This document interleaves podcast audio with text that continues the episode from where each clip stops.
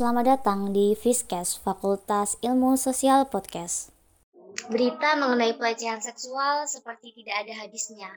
Seperti mimpi buruk, tindak pelecehan seksual terus menghantui setiap insan. Tak terkecuali di lingkungan universitas. Kampus yang notabene menjadi tempat aman untuk menempuh pendidikan, tak sedikit telah menjadi ruang yang menakutkan tahun 2021, mahasiswa di salah satu perguruan tinggi melaporkan tindak pelecehan seksual yang dilakukan oleh dosen pembimbing pada saat sedang melakukan bimbingan skripsi. Kemudian di lain universitas terdapat dosen yang mengirimkan chat mesum, merayu dan juga sexting kepada mahasiswinya. Ada pula tindak pemerkosaan yang dilakukan oleh seorang demisioner organisasi di salah satu perguruan tinggi. Selain peristiwa menakutkan itu, masih banyak pelecehan atau kekerasan seksual di lingkungan kampus, baik yang terlapor maupun yang bungkam. Melihat realitas tersebut, lahirlah Permendikbudristek nomor 30 tahun 2021 sebagai langkah awal menggapi keresahan mahasiswa, dosen, pimpinan perguruan tinggi, dan juga masyarakat tentang meningkatnya kasus kekerasan seksual di perguruan tinggi. Oleh karena itu, mempersiapkan dan membentuk satuan tugas Satgas Pencegahan dan juga Penanganan Kekerasan Seksual sesuai dengan Permendikbudristek nomor 30 tahun 2021 adalah upaya yang sangat dinanti-nanti agar situasi kampus menjadi lebih baik, aman, dan juga nyaman. Universitas Negeri Malang sebagai salah satu perguruan tinggi yang mendukung adanya Permendikbudristek nomor 30 tahun 2021 menyatakan bahwa peraturan tersebut akan membawa angin segar bagi seluruh warga kampus. Namun, angin segar saja tidak cukup. Harus ada langkah dan juga aksi nyata dalam penerapan peraturan tersebut. Lantas, bagaimana penerapan Permendikbudristek nomor 30 tahun 2021 di Universitas Negeri Malang? Nah, teman-teman saya, narasi tadi merupakan awal dari pembicaraan kita pada kesempatan kali ini. Sebelumnya, perkenalkan nama saya Iftita Dian, saya dari Departemen Riset dan Teknologi yang akan menemani kalian pada jalannya Fiskes kali ini. Fiskes kali ini akan menghadirkan salah seorang dosen yang akan menjawab persiapan pelaksanaan Permendikbudristek nomor 30 tahun 2021 sekaligus narasumber yang akan menjelaskan P2B, K3A, dan PGK yaitu Ibu Desinta Dwi Rapita SPD SHMH. Uh, selamat uh, siang Bu Desinta, bagaimana kabarnya hari ini? Selamat siang Mbak Iftita, terima kasih, Alhamdulillah sehat. Uh, baik Bu, ya. jadi pembahasan uh, kita saat ini yaitu mengenai persiapan Universitas Negeri Malang dalam uh, penerapan Permendikbudristek nomor 30 tahun 2021 untuk menangani kasus kekerasan dan pelecehan seksual di lingkungan kampus. Nah, pertanyaan dari saya, Bu, bagaimana sih implementasi Permendikbudristek nomor 30 tahun 2021 di Universitas Negeri Malang sendiri, Bu? Oke, terima kasih. Uh, bagus sekali ya. Jadi uh, saya apresiasi dulu sih sebenarnya. Saya senang sekali gitu ya ternyata Fiskes uh, akhirnya membahas tentang ini begitu. Karena saya sendiri sebagai salah seorang yang uh, saat ini dilibatkan dalam proses penyiapan satgas di UM itu juga merasa sangat senang gitu karena teman-teman akhirnya bisa memberikan sedikit informasi gitu ya kepada teman-teman uh, Civitas sebenarnya tidak hanya mahasiswa ya tapi dosen dan tendik semuanya gitu bahwa di UM itu nggak diam gitu loh ya. Jadi penanganan tentang kekerasan seksual khususnya setelah adanya Permendikbud Ristek nomor 30 tahun 2021 itu juga membawa angin segar bagi semua universitas tidak terkecuali kita gitu. Jadi kalau kita bicara tentang implementasi sebenarnya jauh sebelum adanya permen ini gitu ya di UM itu kita sudah apa namanya melakukan semacam pencegahan dan juga penanganan kalau terdapat kasus-kasus pelecehan seksual gitu. Hanya saja di saat permen ini muncul itu menjadi hal yang uh, paling kami tunggu begitu ya. Akhirnya uh, ada ketentuan begitu yang uh, jelas begitu mengenai bagaimana proses penanganan dan termasuk juga pencegahan gitu. Kalau bicara implementasi saat ini di UM karena sesuai dengan permen itu itu setiap universitas itu diharuskan mempunyai satgas begitu ya satuan tugas yang secara khusus menangani mekanisme penanganan kekerasan seksual begitu sehingga kami saat ini di UM itu sedang proses membentuk satgas gitu mbak sebagai bentuk implementasi. Nah kalau uh, sampai dengan bulan ini kami sudah uh, melakukan tes dan juga pelatihan untuk pansel. Jadi panitia calon panitia seleksi satgas. Jadi sebelum ada satgas itu nanti akan ada panitia seleksi. Nah sekarang ini panitia-panitia seleksi itu kebetulan sudah melaksanakan baru saja selesai melaksanakan pelatihan di kementerian begitu ya di Puspeka gitu. Jadi saat ini kita masih menunggu hasilnya gimana nanti pansel itu dari 10 orang yang ditugaskan oleh Pak Rektor nanti setelah pelatihan akan ada hasil, kemudian hasil tadi itu nanti akan muncul ini pansel-panselnya, kemudian pansel nanti bertugas membentuk satgas. Jadi nanti kalau sudah ada uh, siapa yang lolos, lulus, begitu baru kita akan bentuk satgasnya. Gitu sih Mbak, kalau secara konkret ya tentang implementasinya. Gitu. Dan kebetulan saya salah satu yang ditugaskan Pak Rektor untuk mengikuti pelatihan menjadi panitia calon seleksi. Gitu. Oh, baik Bu. Lalu uh, di UM sendiri kan itu ada P2BK 3A dan juga P3K. Itu apa ya Bu? Oke, jadi P2BK 3A gitu ya dan juga PGK ya Mbak. Pusat Gender dan Kesehatan gitu. Jadi kalau apa namanya eh, P2BK3A memang agak sulit ya, agak panjang ini singkatannya. Nah itu sebenarnya dulunya itu adalah unit pelaksana dari BK.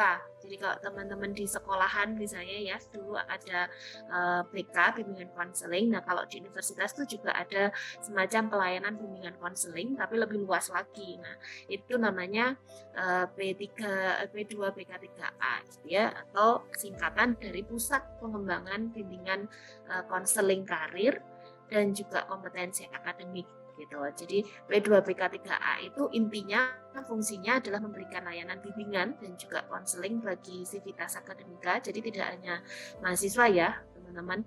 Uh, jadi mahasiswa ya dosen begitu termasuk juga tenaga kependidikan begitu. Terus layanan itu bisa macam-macam gitu ya tergantung apa yang dibutuhkan oleh para sivitas itu. Sedangkan PGK itu adalah pusat gender dan kesehatan. Nah, kalau pusat gender dan kesehatan itu dulunya PSW namanya. Jadi pusat studi wanita. Jadi di sana tugas intinya begitu ya atau apa namanya tugas pokoknya itu uh, tentunya adalah melakukan kegiatan kajian itu berkaitan dengan uh, gender ya dan juga kesehatan. Nah, titik beratnya pada GESI, Gender Equality and Social Inclusion. Jadi uh, secara khusus tugas pokok itu uh, tentu akan sangat mendukung gitu proses bagaimana pencegahan dan juga penanganan kekerasan seksual gitu.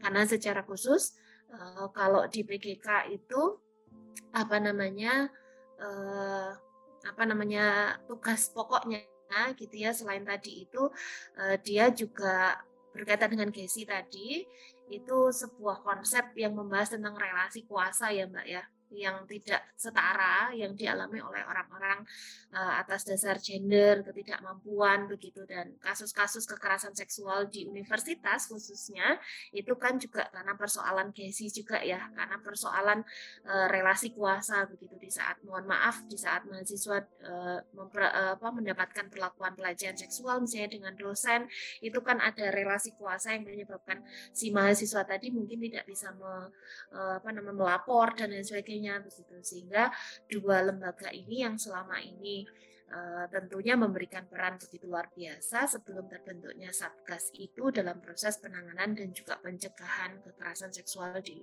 uh, kampus khususnya kalau di UM ya melalui dua lembaga itu saya gitu mbak. Uh, lalu untuk uh, P2B ketika ada juga PGK ini uh, sudah berjalan berapa lama ya Bu? Oke, kalau lamanya ya karena mereka itu di bawah lembaga penelitian dan pengabdian ya mbak di LP3 begitu e, jadi kalau namanya berganti-ganti sebenarnya, tapi kalau uh, P2PK3A itu baru bernama P2PK3A itu setahu saya di sekitar 2019 kalau tidak salah begitu. PGK juga sama, jadi karena perubahan nomenklatur begitu sehingga nama-namanya berubah. Tetapi uh, kedua lembaga ini sebenarnya jauh uh, sebelum apa namanya perubahan itu sudah ada begitu ya sudah eksis juga. Hanya namanya saja yang beda gitu ya dari tahun 1990-an 93 itu P, eh, PGK atau dulunya yang disebut dengan pusat studi wanita itu bahkan dari 1993 Mbak. Gitu. Jadi sejak kita menjadi universitas dulunya kan UM IKIP ya gitu. Jadi setelah menjadi universitas dua lembaga ini sudah ada hanya saja namanya yang berbeda gitu. Uh, baik Bu. Lalu untuk uh, apakah terdapat kendala dalam pelayanan P2BK3A dan juga PGK sendiri? Oke, uh, sejauh ini yang uh, saya sudah pernah ikuti ya, kemudian juga kebetulan saya juga pernah menjadi terlibat begitu dalam konteks bukan kekerasan seksualnya ya, tapi terlibat dalam eh, apa namanya pendampingan terhadap korban kekerasan seksual itu eh, selama ini bisa diselesaikan gitu ya. Hanya saja memang ada beberapa hal yang pada akhirnya di saat kami semuanya sudah bekerja sesuai dengan tupoksinya gitu kembali lagi eh, akhir itu kan muaranya ada di pimpinan ya Mbak gitu. Nah, di saat muaranya ada di pimpinan dan harus memberikan sanksi, itu sering kali tidak bisa tuntas gitu karena selama ini selama sebelum ada permen ya. Artinya nah itu memang nggak ada payung hukum kan gitu. Jadi tidak ada dasar hukumnya gitu untuk memberikan sanksi dan lain sebagainya. Yang bisa dilakukan ya hanya kode etik dosen gitu-gitu kalau misalnya yang ternyata pelakunya adalah dosen misalnya gitu.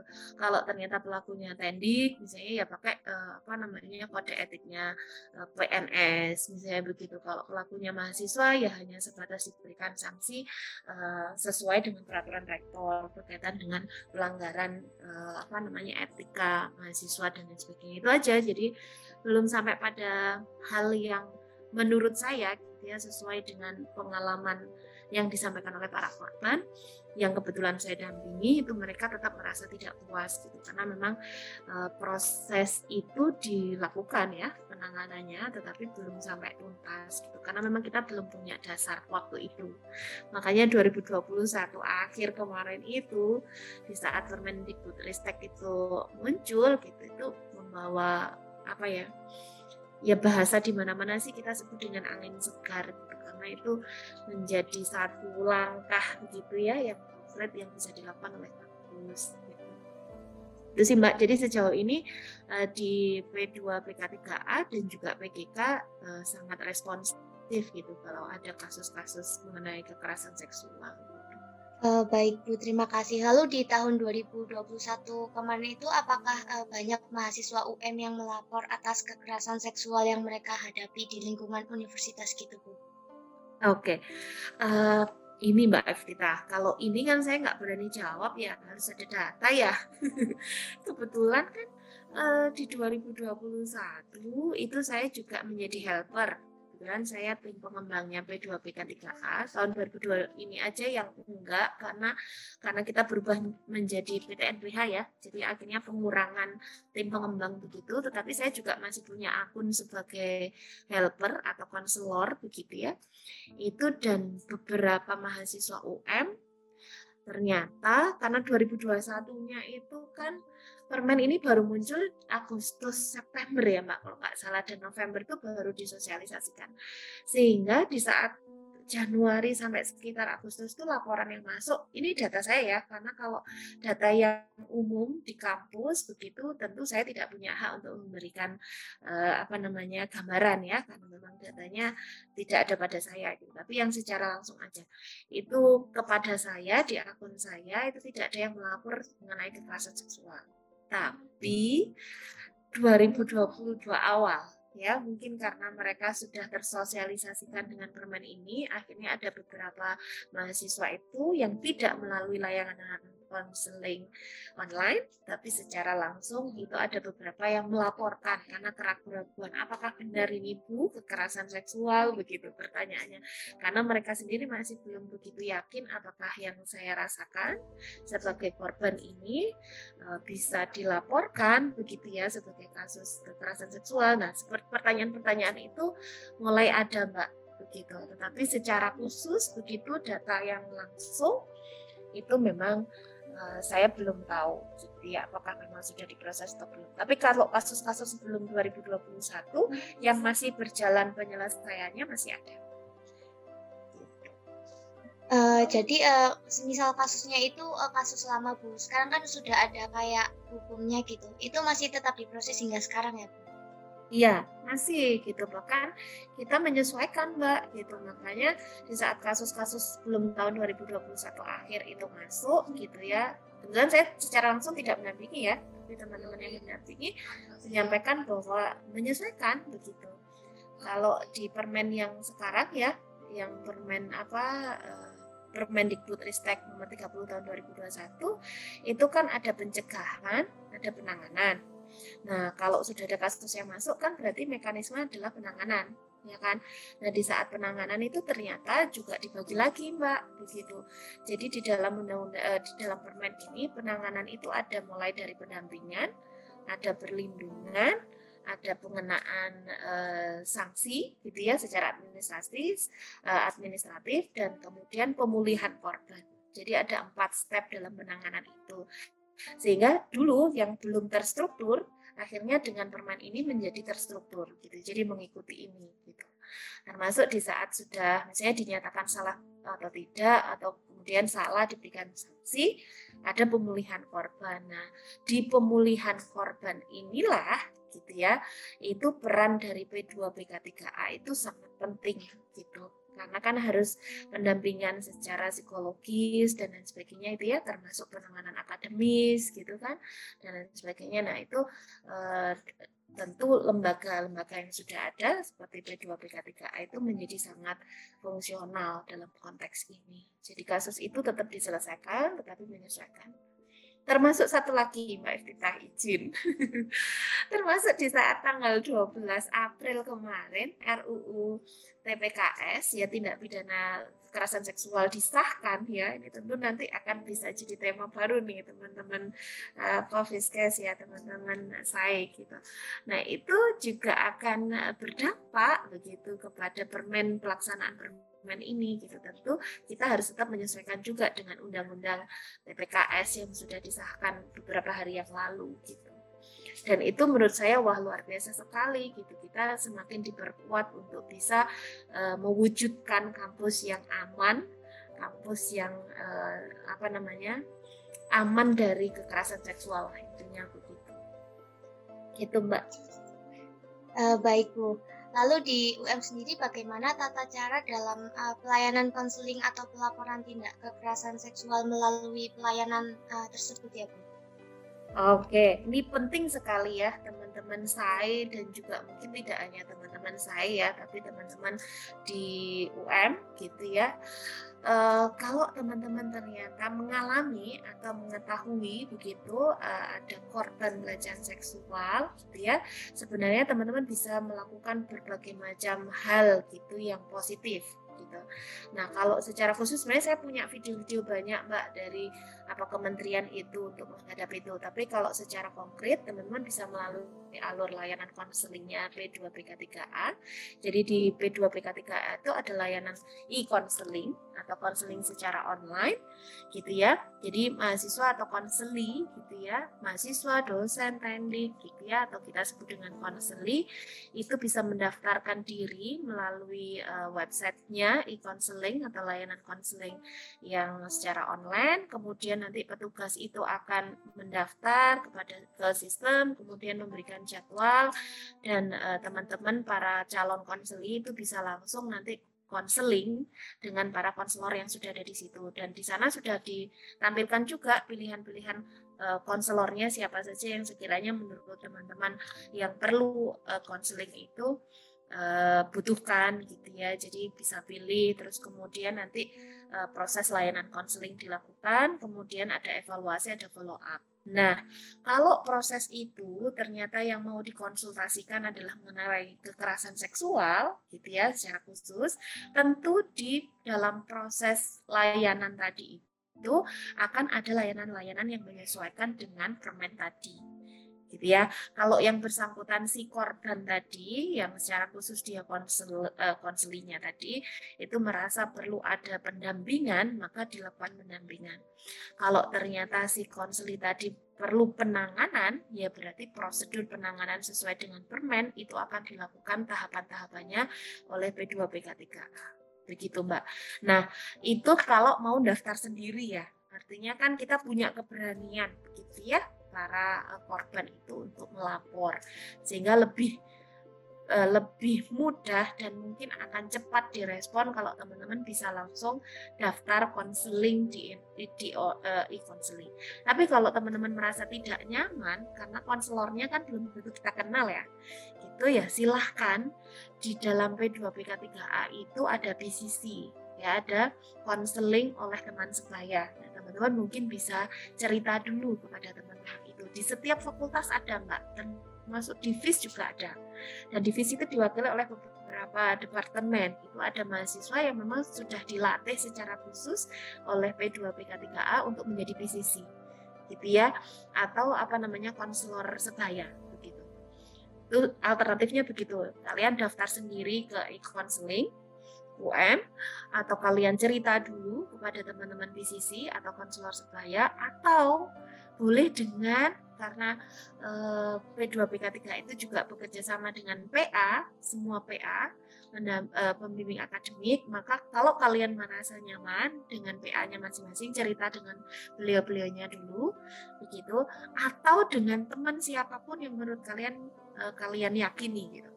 Dan bagi teman-teman saya di mana pun yang menjadi teman yang diajak ngobrol, bercerita, jangan langsung uh, menjustifikasi teman Anda yang mungkin uh, mereka adalah korban.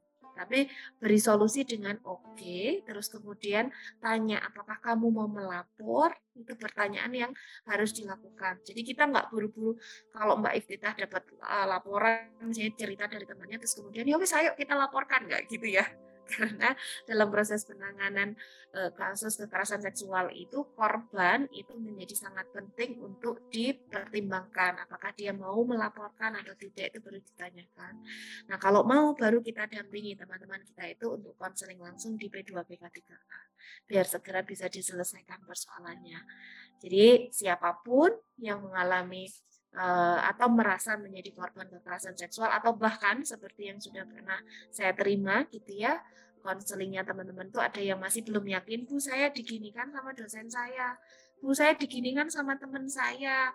Apakah ini uh, apa kekerasan seksual? Nah itu silahkan ngobrol dulu aja gitu mbak Tita. Jadi ada beberapa alternatif ya silahkan Nah, uh, jadi buat teman-teman saya semua nih, uh, kalau mungkin kalian uh, mengalami tindak kekerasan seksual, kalian boleh banget uh, jika kalian tuh malu untuk uh, mungkin uh, melapor atau gimana, mungkin kalian bisa cerita dulu nih uh, ke teman sebaya atau mungkin teman yang kalian uh, bisa percaya gitu, yang sekiranya kalian itu uh, nyaman untuk cerita. Selain itu, kalian juga uh, mungkin buat yang uh, ada teman kalian cerita gitu uh, buat kalian yang ngedengerin ceritanya itu uh, semoga bisa bijak dalam menanggapi dan um, bagaimana memberi saran untuk uh, tahapan selanjutnya gitu.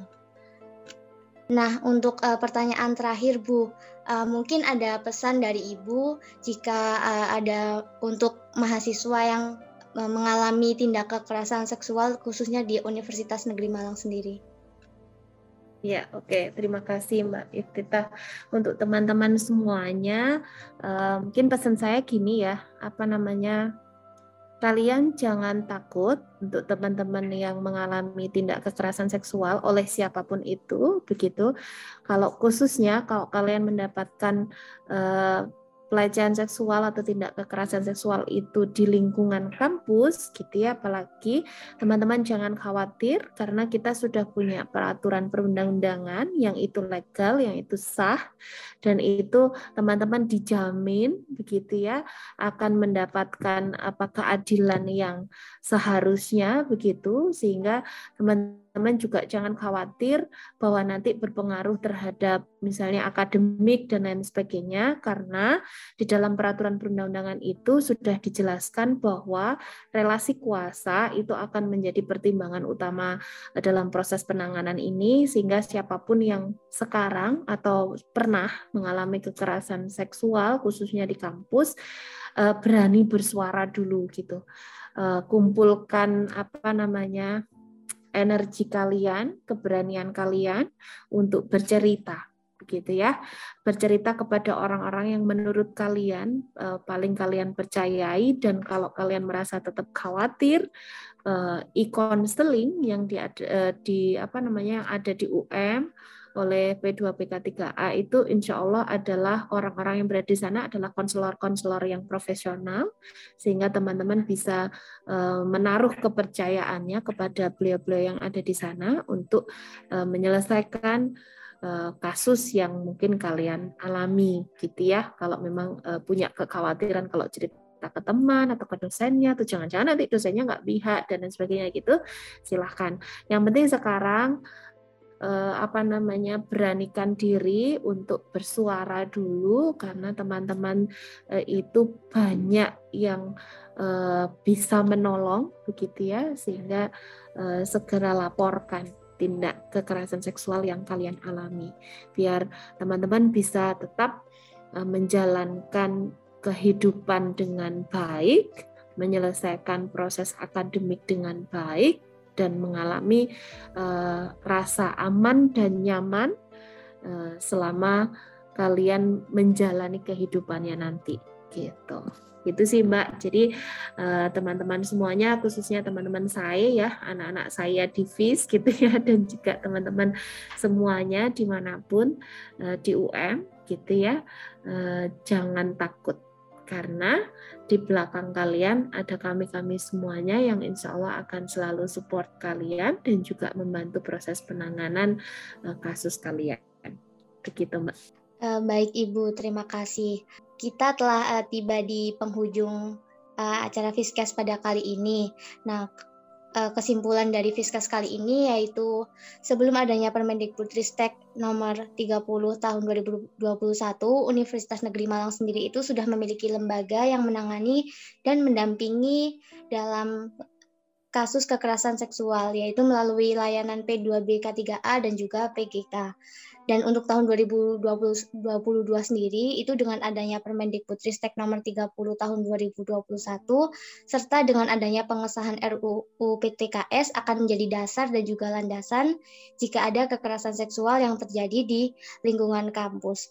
Sehingga harapannya untuk ke depannya itu buat uh, seluruh mahasiswa itu bisa lebih berani jikalau terjadi kekerasan seksual pada uh, diri mereka.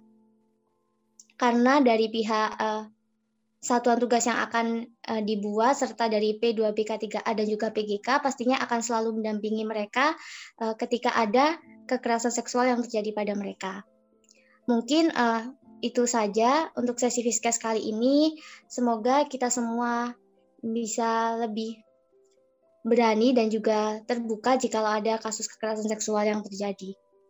Sekian dari saya, kurang lebihnya mohon maaf. Sampai bertemu di sesi Fiskes uh, selanjutnya. Assalamualaikum warahmatullahi wabarakatuh.